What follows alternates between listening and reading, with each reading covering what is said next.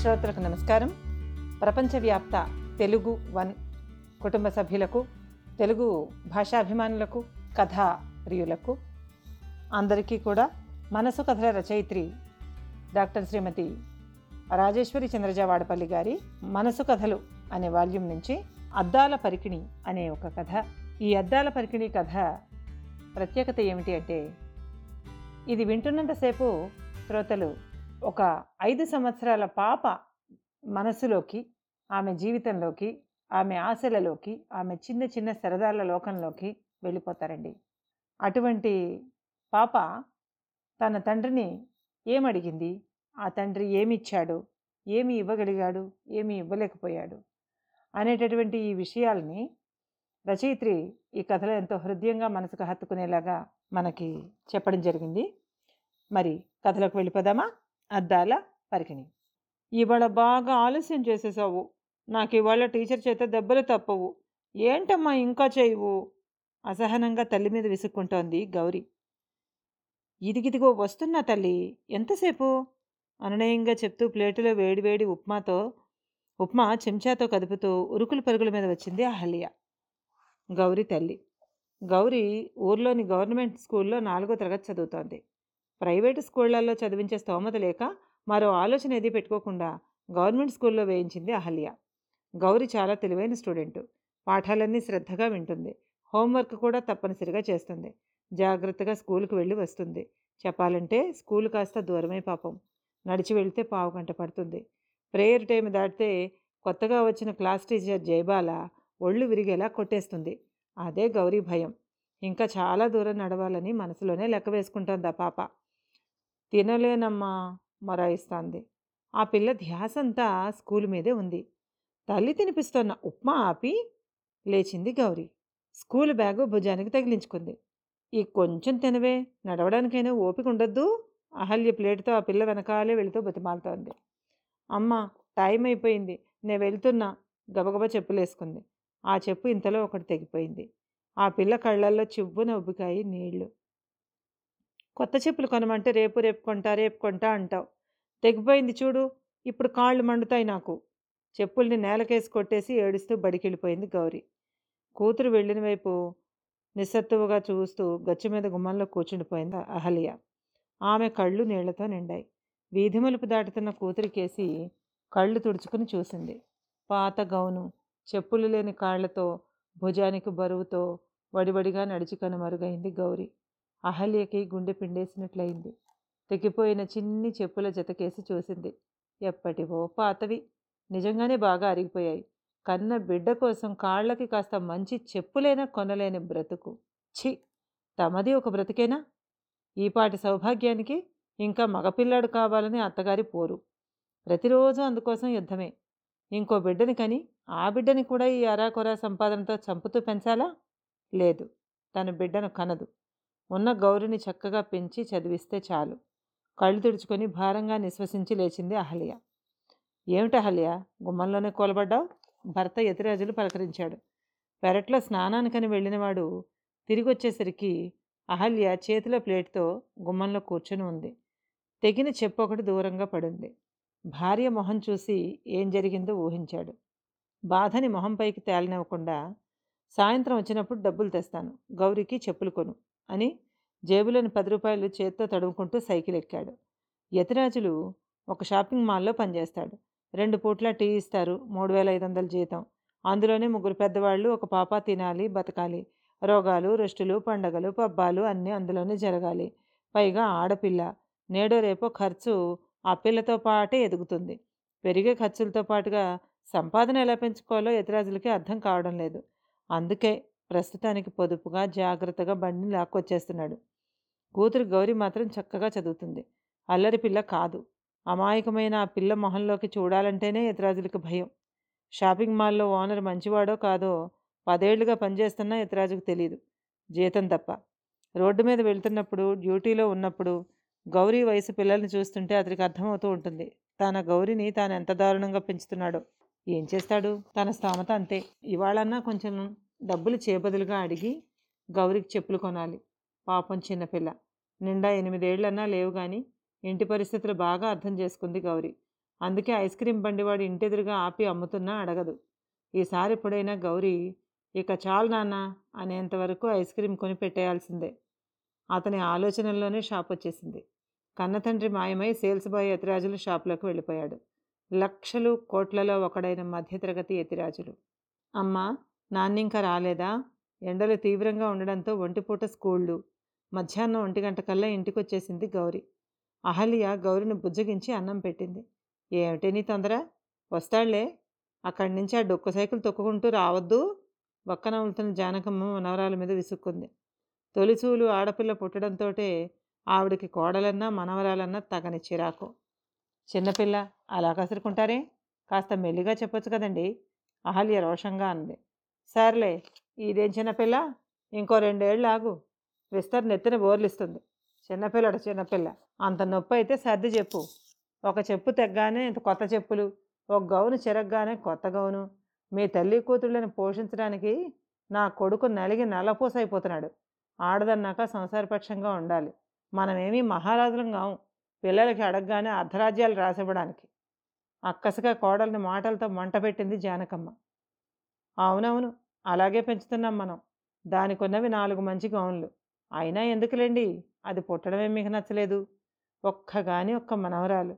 ఓ అచ్చట ముచ్చట లేకపోయే కానీ ఏదో తిండి పెట్టడమే గొప్ప అన్నట్టు మాట్లాడతారు. జంతువులు పెడతాయండి తిండి పిల్లలకి. తిండి పెట్టడం ఒక్కటే చాలదు. ఆ పసిదానికి ఉంటాయి సరదాలు. మనం చంపుకుంటాం. వాళ్ళని కూడా చంపుతున్నాం.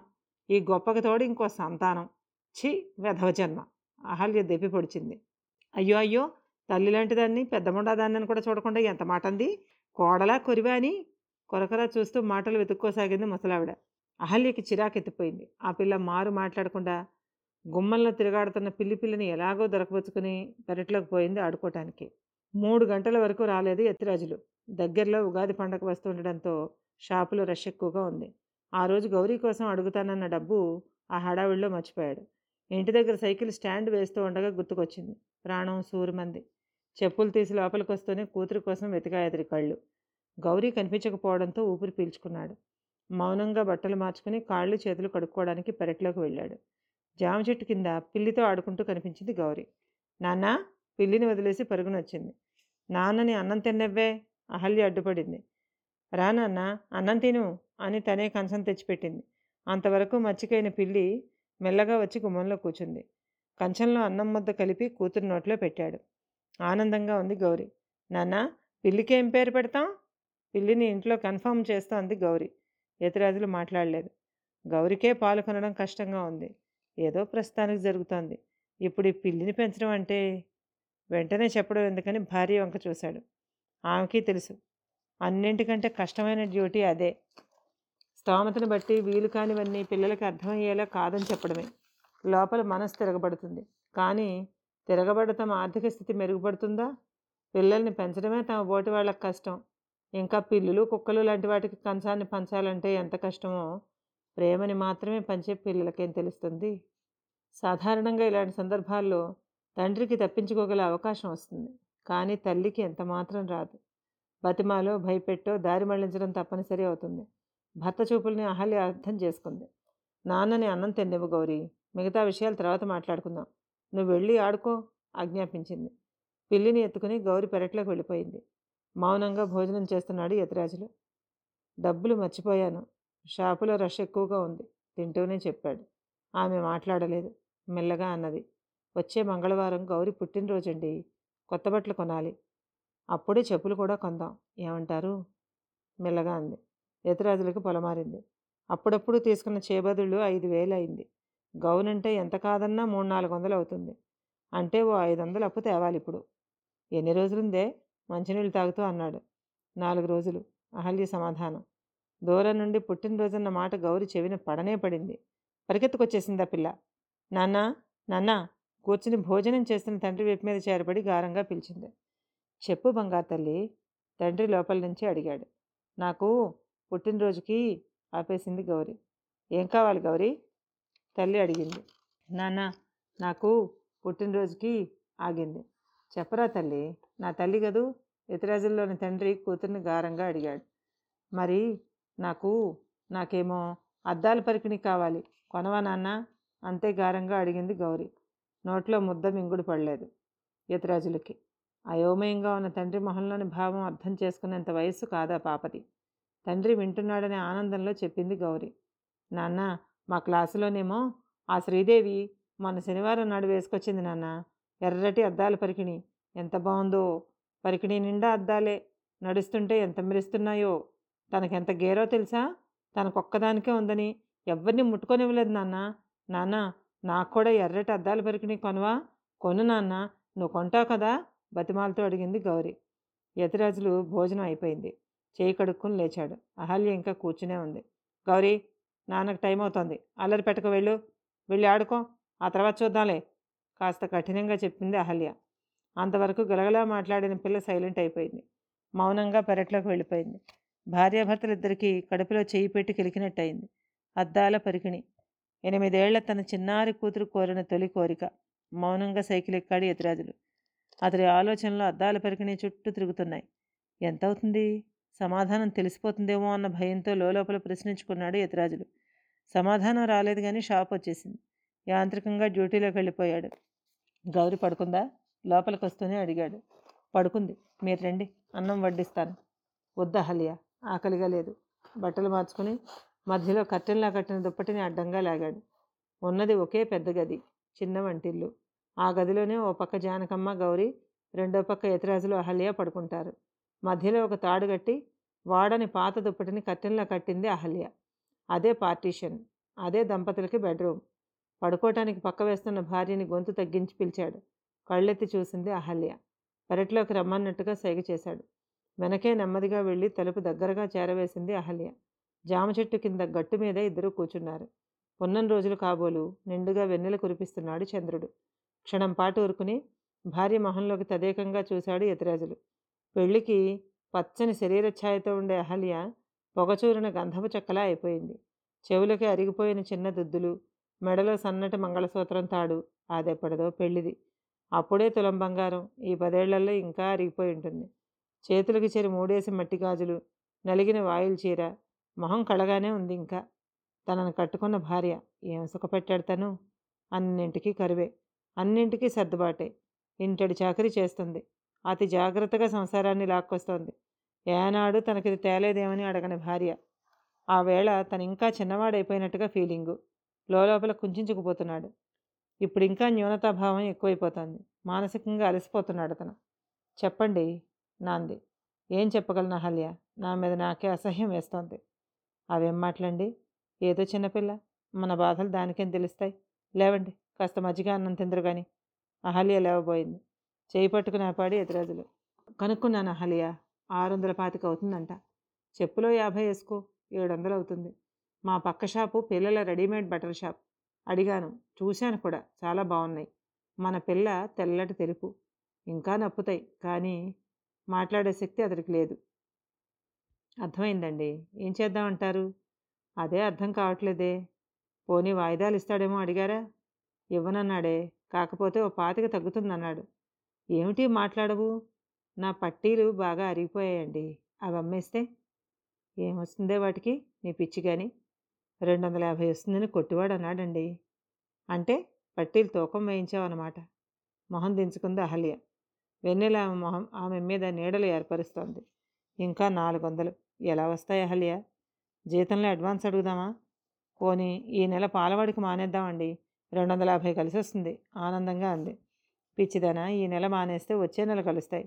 మనకు నాలుగు రోజుల్లో కావాలి కదే. ఈ ఆలోచన ఏదో ముందే ఉండాలి. అది ఇవాళ అడిగింది కదండి అద్దాల పరికిణీ కావాలని మనకేం తెలుసు? అయోమయంగా అన్నది అహల్య. పోనీ వీధి చివరి కిళ్ళి కొట్టువాడు వడ్డీకి డబ్బులు ఇస్తాడని విన్నాను. ఓ వెయ్యి రూపాయలు అప్పు చేద్దాం. పాపకి పరికిణీ కొందాం. చెప్పులు కొందాం. ఆ చేత్తోనే మీకు ఓ జత బట్టలు కొందాం. ఉన్న మూడు జతలు బాగా అరిగిపోయినాయి కదండీ. నెలకింత అని కట్టేద్దాం. కొత్త ఉత్సాహంతో చెప్పింది అహల్య. అప్ప విచిత్రంగా భార్య వంక చూశాడు యతిరాజులు. వాళ్ళు పెళ్ళినాటి రాత్రే నిక్కచ్చిగా అనుకున్నారు. చస్తే అప్పు చేయకూడదని. ఇంతవరకు గంజి తాగినా అప్పు జోలికి పోలేదు వాళ్ళిద్దరూ. ఆమె తలదించుకుంది. యతిరాజులు ఆమె తల నిమిరాడు. అందులో నిస్సహాయతను గుర్తించింది అహల్య. పంటి బిగువన దుఃఖం తొక్కిపట్టింది. పరిష్కారమా దొరకలేదు. ఏం చేస్తాం? అసలు ఏం చేయాలి ఇప్పుడు మన బతుకులే ఊబిలో ఉన్నాయి అహల్య. అవసరాలకు తగ్గట్టు సంపాదన ఎలా పెంచాలో అర్థం కావడం లేదు. పదేళ్ళుగా అదే ఉద్యోగం. వెయ్యి రూపాయలు పెరిగిన జీతం. ఇద్దరమేమో ముగ్గురమయ్యాం. వెయ్యింతలు పెరిగాయి మన అవసరాలు. నా చదువుకి పెద్ద ఉద్యోగాలు ఏవీ రావు. రోజులు గడిచే కొద్దీ భయం పుడుతోంది. పాప పెద్దదవుతోంది. ఉంటే తింటున్నాం. లేనాడు నువ్వెలా ఈ పొట్టల్ని గట్టెక్కిస్తున్నావో పైవాడికి ఎరుక నిన్నెటూ పెట్టలేకపోతున్నాను కనీసం పాప అడిగిన చిన్న కోరిక సైతం తీర్చడానికి దారి కనబడక దిక్కులు చూస్తున్నాను. ఇంత బాధలో కూడా ఒకటేనే ఆనందం. మనకి అప్పు లేదు. మనం కట్టకట్టుకు చచ్చినా ఎవడు మన నిలదేయుడు. ఇదెంత ఆనందమో తెలుసా అహల్య? నేనే బాగా ఆలోచిస్తాను. ఏదో ఒకటి చేద్దాం. పాపకి ఇవేం చెప్పకు. లేచాడు ఎతిరాజులు అహల్య కళ్ళ నిండా నీళ్ళు. పోనీ పోనీ తాడు తాకట్టు పెడదామండి. ఎక్కువద్దు వెయ్యే తీసుకుందాం. తిరిగి విడిపించడం సులువు అవుతుంది. ఏమంటారు? ఆమె కళ్ళల్లో చిన్న ఆశ. వద్దహల్య ఆలోచిస్తే వేరే పరిష్కారం దొరక్కపోదు. పాప పరికిణి అడిగిందని ఇవాళ ఇలా చేస్తే రేపు మరేదైనా అడిగితే? మన దగ్గర ఇంకేమీ లేదే. తాకట్టుకు అలవాటు పడాలన్నా తాహత ఉండాలి పిచ్చిదానా. లే పడుకుందాం. చాలా లేట్ అయింది. మళ్ళా పొద్దుటే లేవాలి కదా. నీకు సుఖం అన్నది ఒక్క నిద్రలోనే. అది కూడా నీకు నేను దూరం చేయలేను. దాదా లేస్తూ చెప్పాడు. ఆమె గొంతులో ఏదో గట్టిగా అడ్డు తగిలినట్టయింది. మర్చిపోయాను. ఆ పిల్లిని పెంచుకోనివ్వు. మనతో పాటే అదీను. లే. భార్య చేయి పట్టుకుని లోపలికి నడిచాడు. నిస్సహాయంగా లోపలికి ఎదురాజుల వెనకాలే నడిచింది అహల్య. నిస్పృహ నిస్సహాయతల్లా జంటగా లోపలికి నడిచారు ఇద్దరు. రాజులు? ఓయ్ రాజులు! ఎక్కడున్నావు? నిన్నే పక్క కౌంటర్లో ఉన్న శ్రీని గట్టిగా పిలుస్తున్నా కానీ ఇతరాజులకు వినపడలేదు. ఏంటి సీను? వినపడలేదు? పరాగ్గా అడిగాడు. మేడం గారికి టెడ్డీ బేర్లు కావాలి. వెరైటీలు చూపించు. నేను ఇప్పుడే వస్తాను. కౌంటర్లోంచి పక్క కౌంటర్లోకి వెళ్ళాడు. వేరే వెరైటీలు తీసుకురావడానికి. వచ్చిన ఆవిడ చాలా హుందాగా బొమ్మలు చూస్తోంది. ప్రక్కనే ఉన్న పాప స్టైల్గా నీట్గా ఉంది. నచ్చిందా స్వీటీ? ఆవిడ ఒక్కో బొమ్మ చూపిస్తోంది. ఆ పిల్ల అన్నీ చూసేసి నాకు కుక్క బొమ్మ కావాలి అంది. అప్పుడు చూశాడు. ఆ పాప కాస్త పొట్టిగా ఉందేమో ఎదురాజులకి పూర్తిగా కనపడలేదు. ఆ పాప అద్దాల పరికిణి వేసుకుంది. నీలం రంగు చాలా బాగుంది. ఆ అద్దాల పరికిణి మీద నీలం రంగు బుట్ట చేతుల జాకెట్తో నిజంగానే బుట్టబొమ్మలా ఉంది ఆ పాప. యతిరాజులు ఆ పాపను అలాగే చూశాడు. తన గౌరి అయితే ఈ రంగు పరికిణిలో ఇంతకంటే బాగుండేది ఈ పిల్ల కాస్తంత గౌరి కన్నా రంగు తక్కువే. ఆవిడ మొహం చెట్లించింది. ఏంట్రా అలా చూస్తున్నావు? తడబడ్డాడు. ఏం లేదమ్మా. పాప పరికిణి చాలా బాగుంది అదే చూస్తున్నాను. అదా సరేలే. ఈ బొమ్మ ఇవ్వు. పాపని గట్టిగా పట్టుకుంటూ అడిగిందాన్ని. కౌంటర్కి పంపిస్తానమ్మా. మీరు వెళ్ళండి. ఇతరాజుల చూపు మాత్రం ఆ పాప పరికిణి మీదే ఉంది. ఈ మధ్య ఇలాంటి వధవులు ఎక్కువైపోయారు. చిన్నపిల్లల్ని కూడా వదలడం లేదు. చిచి! ఆవిడ చేదరించుకుంటూ వెళ్ళిపోయింది. మనసు కలుక్కుమంది. తను అలాంటి వాడా? ఆ పిల్లను అలా చూశాడా? తన పాప గౌరికి అలాంటి పరికిణి ఉంటే బాగుంటుందని చూశాడు. అంతేగా? తన ముద్దుల కూతురి కోరిక తీర్చడం తనకి అందని ద్రాక్ష పండైపోయింది. ఎలా తీర్చగలడో తెలియడం లేదు. పరాగ్గా బొమ్మల మధ్య నిలబడి దిక్కులు చూస్తున్న ఇతరాజుల్ని మేనేజర్ విచిత్రంగా చూశాడు. ఏమైంది రాజులు దగ్గరకు వచ్చి అడిగాడు. నీళ్ళు నిండిన కళ్ళతో నిలిచిన యతిరాజులను చూసి అవాక్కయ్యాడు. ఏమైంది రాజులు? ఎందుకు ఏడుస్తున్నావు? ఏం లేదు సార్ కళ్ళు తుడుచుకుంటూ చెప్పాడు. భుజం మీద సానుభూతిగా చే తట్టి వెళ్ళిపోయాడు మేనేజర్. నీటిలో చేపలు ఏడ్చినా నీరో కన్నీరో ఎవరికీ తెలియదు పేదవాడి కన్నీళ్ళు అంతే ఎవరికీ అక్కర్లేదు. రష్ కొనసాగుతూనే ఉంది. ఎదురాజులు మళ్ళీ రొటీన్లో పడిపోయాడు. ఏమండి? టీ తీసుకోండి. అహల్య టీ గ్లాస్తో వచ్చింది. అన్యమనస్కంగా టీ తీసుకున్నాడు ఎదురాజులు అక్కడే నిలబడింది అహల్య. చెప్ప అహల్య గొంతు పెగుల్చుకుని అన్నాడు. ఎల్లుండేనండి మంగళవారం. గౌరీ ఏడుస్తోందండి చెప్పింది. టీ గొంతు దిగలేదు. గౌరీ పిలిచాడు. లోపల నుంచి చేతిలో పిల్లితో వచ్చింది గౌరీ. ఆ పిల్లిని క్షణం వదలడం లేదు గౌరీ. ఈ మూడు రోజుల్లోనే చిక్కిపోయిందా పాప. నీరసంగా కనబడుతోంది. కడుపు తరుక్కుపోయింది ఎదురాజులకి గౌరీ నీకు అద్దాల పరికిణి కావాలి. అంతే కదా? అవునన్నట్టుగా తలూపింది గౌరీ. సాయంత్రం కొని తెస్తాను. తప్పకుండా తెస్తాను. సరేనా? ఆ పిల్ల కళ్ళు దీపాల్లా మెరిశాయి. నిజంగానే నాన్న? నిజం తల్లి తప్పకుండా తెస్తాను. నమ్మకంగా అన్నాడు. మా నాన్న మంచి నాన్న. అతడి చెంప మీద ముద్దు పెట్టుకుని పారిపోయింది గౌరీ. ఆ పిల్లకి సంతోషంతో కాలు నేల మీద ఆనటం లేదు. బుజ్జి నాన్న నా కోసం అద్దాల పరికిణి తెస్తాడు. నేను నీకోసం పాలు తెస్తానే? అని పిల్లిని ముద్దు చేస్తూ గంతులేస్తూ వెళ్ళిపోయింది. ఎలా తెస్తారండి? అయోమయంగా అడిగింది అహల్య. నే నేనొక్కడనే తెస్తాను అహల్య. తప్పకుండా తెస్తాను. మన బంగారు తల్లి నాన్న నాకు అద్దాల పరికిణి కొనవా? అని అడిగిందే. ఎలాగైనా కొంటానే. చూస్తుండు. ఎలాగైనా కొంటాను. అని చొక్కా వేసుకుని వేగంగా సైకిల్ ఎక్కాడు ఎతిరాజులు అతని మెదడు నిండా ఆలోచనలే. పేదవాడికి అన్నీ అందనంత ఎత్తులో ఉంచేసిన దేవుడు ఒక్క పిల్లల్ని మాత్రం అడగకుండానే బహుమతిగా ఇచ్చేస్తుంటాడు. వాళ్ళ నవ్వుల్ని చూసి మీ కష్టాలు మర్చిపోండిరా అని. కనీసం తన కూతురు నవ్వు కూడా కరువైపోయేటంత పేదవాడినిగా తన్నెందుకు పుట్టించాడు? తను ఇంకా సంపాదించాలనే ఆశ ఉన్నా అవకాశాలు లేని ఈ వెధవు బతికిందుకు ఇచ్చాడు ఆలోచనలు సుడిదిరుగుతున్నాయి. ఎలా ఉన్నా ఏమైనా సరే ఈసారి తనకు కొని తీరుతాడు. ఆ రోజు ఆదివారం. ఇతర రోజులు పనిచేసే షాపింగ్ మాల్ సెలవు. అందుకే సైకిల్ ఎక్కి బయలుదేరాడు. ఏం చేసైనా ఇవాళ అద్దాల పెరకని కొనాలి. Cotton exhibition cum sale advertisement ఎదురాజుల దృష్టిని ఆకర్షించింది. లోపలికి వెళ్ళి చూశాడు. అతడికి కావలసింది ఉంది. నీలం రంగు ఎర్ర బార్డర్ ఉన్న అద్దాల పరికిణి. తాకి చూశాడు. రేటు కనుక్కున్నాడు. మళ్ళీ బయటకు వచ్చాడు అతడి మనసులో నిర్ణయం దృఢమైంది. అమ్మా నాన్న ఇంకా రాలేదేమిటి నాకు పరికిణి తెస్తాడా? గౌరీ అహల్యని అమాయకంగా అప్పటికి ఎన్నిసార్లు అడిగిందో లెక్కలేదు. పొద్దుట తొమ్మిదింటికి ఇంట్లోంచి బయటికి వెళ్ళిన వాడు ఇప్పటిదాకా ఇల్లు చేరలేదు. ఆదురుదాగా టైం చూసింది అహల్య. రాత్రి పది గంటల దగ్గర అవుతోంది ఇంకా రాలేదేంటి? అహల్య మనసులో భయం ఆరాటం మొదలైంది. తన భర్త ఇంకా రాలేదంటే కొంపదీసి అతనికి ఏం కాలేదు కదూ? భయంతో గుండె దడదల్లాడింది అత్తగారి వంక చూసింది. ఆవిడ నిశ్చింతగా గోడకు చేరబడి వక్క నవ్వులుతోంది. తల్లిని అడిగి అడిగి అలసిపోయి నిద్రలోకి జారుకుంది చిన్నారి గౌరి. బయట సైకిల్ ఆగిన చప్పుడైంది అమ్మయ్య! ఆయన వచ్చేశారు గప్పును లేచి తలుపు తీసింది. నెమ్మదిగా బయట అరుగు మీద పెట్టి సైకిల్కి కిటికీకి చేయిని వేస్తున్న ఎదురాజులను చూసి అహల్య ప్రాణం కుదిరిపడింది లోపలికి వస్తేనే గౌరి పడుకుందా? అడిగాడు. మీరెక్కడికి వెళ్ళారండి ఇప్పటిదాకా అయిపో అజాలేరు? ఏమైనా తిన్నారా? అసలు ఏం చేశారు? ఎక్కడికి వెళ్ళారు భర్తను ఆదుర్దాగా ప్రశ్నించింది. చేతిలో సంచిని భార్యకి అందించాడు ఎతిరాజులు అందులోంచి గబగబా వస్తువులను బయటకు తీసింది. అద్దాల పరికిణి జాకెట్టు. ఎంత బాగున్నాయో ఇంకో చిన్న అట్టపెట్టి చెప్పుల జత. ఇంకో ప్యాకెట్ ఏంటిది? బయటికి తీసింది. కిలో పంచదార ప్యాకెట్. అపనమ్మకంగా భర్త కేసు చూసింది. నేనేం దొంగతనం చేయలేదు అహల్య బట్టలు మార్చుకుంటూ అన్నాడు. అయ్యో అవేం మాట్లాడి? నా ఉద్దేశం అది కాదు. ఉత్కంఠతో ఆమె మొహంలో స్పష్టంగా కనిపిస్తోంది ప్రశ్న. తల్లిదండ్రుల మాటలకి ఠక్కున లేచి కూర్చుంది గౌరీ. ఆ పిల్ల కళ్ళకి చప్పున కనిపించింది పరికిణి. అంతే ఆ పిల్ల మొహం మతాబాలా వెలిగిపోయింది. నాన్న నాకు పరికిణి కొన్నావా?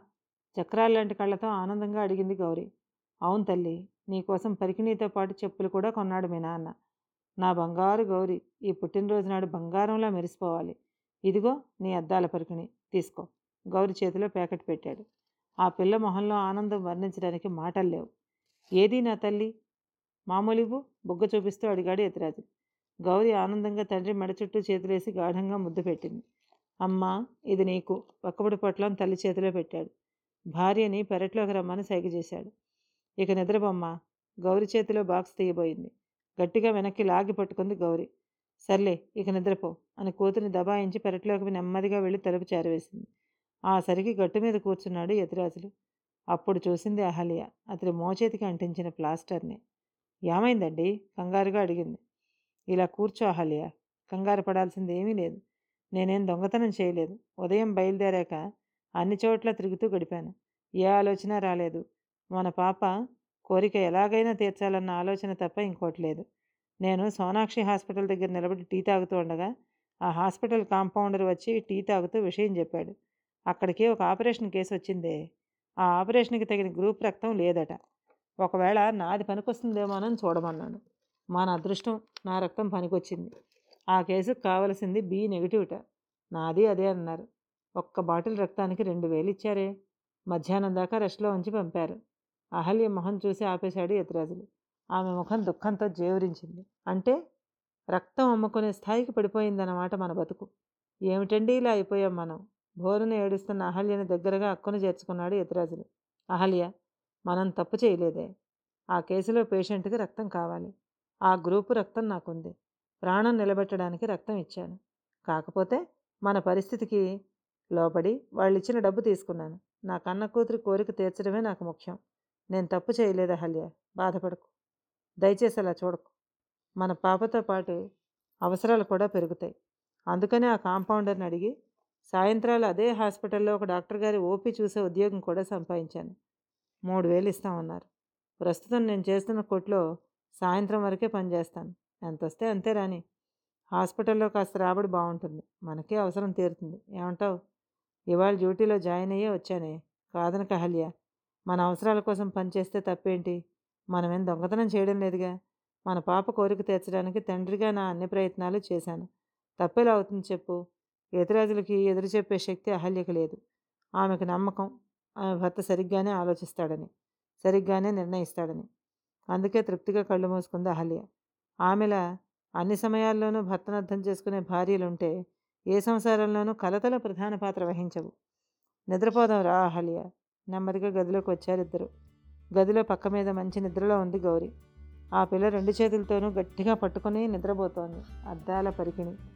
లైటు వెలుగులో తడతడ మెరుస్తున్నాయి అద్దాలు. వాళ్ళిద్దరి రేపటి కలల్లాగా. తండ్రిగా గెలిచిన యతిరాజులు భార్యగా కలిసొచ్చిన అహల్య ఒకరి వెనుక ఒకరు చూసి నవ్వుకున్నారు. శ్రమయేవ జయతే. కథ సమాప్తం.